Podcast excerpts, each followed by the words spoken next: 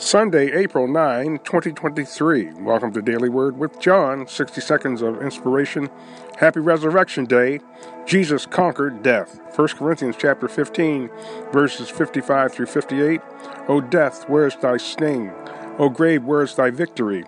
The sting of death is sin, and the strength of sin is the law.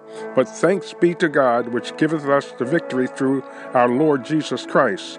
Therefore, my beloved brethren, be ye steadfast, unmovable, always abounding in the work of the Lord, for as much as ye know that your labor is not in vain in the Lord. Hallelujah.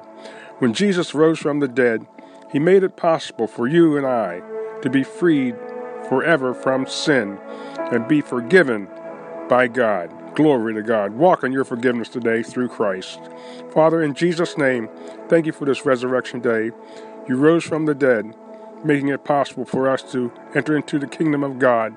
We ask you to look upon those that are lost, save them, heal the sick, and deliver those that are bound. Do it all. In Jesus' name we pray. Amen.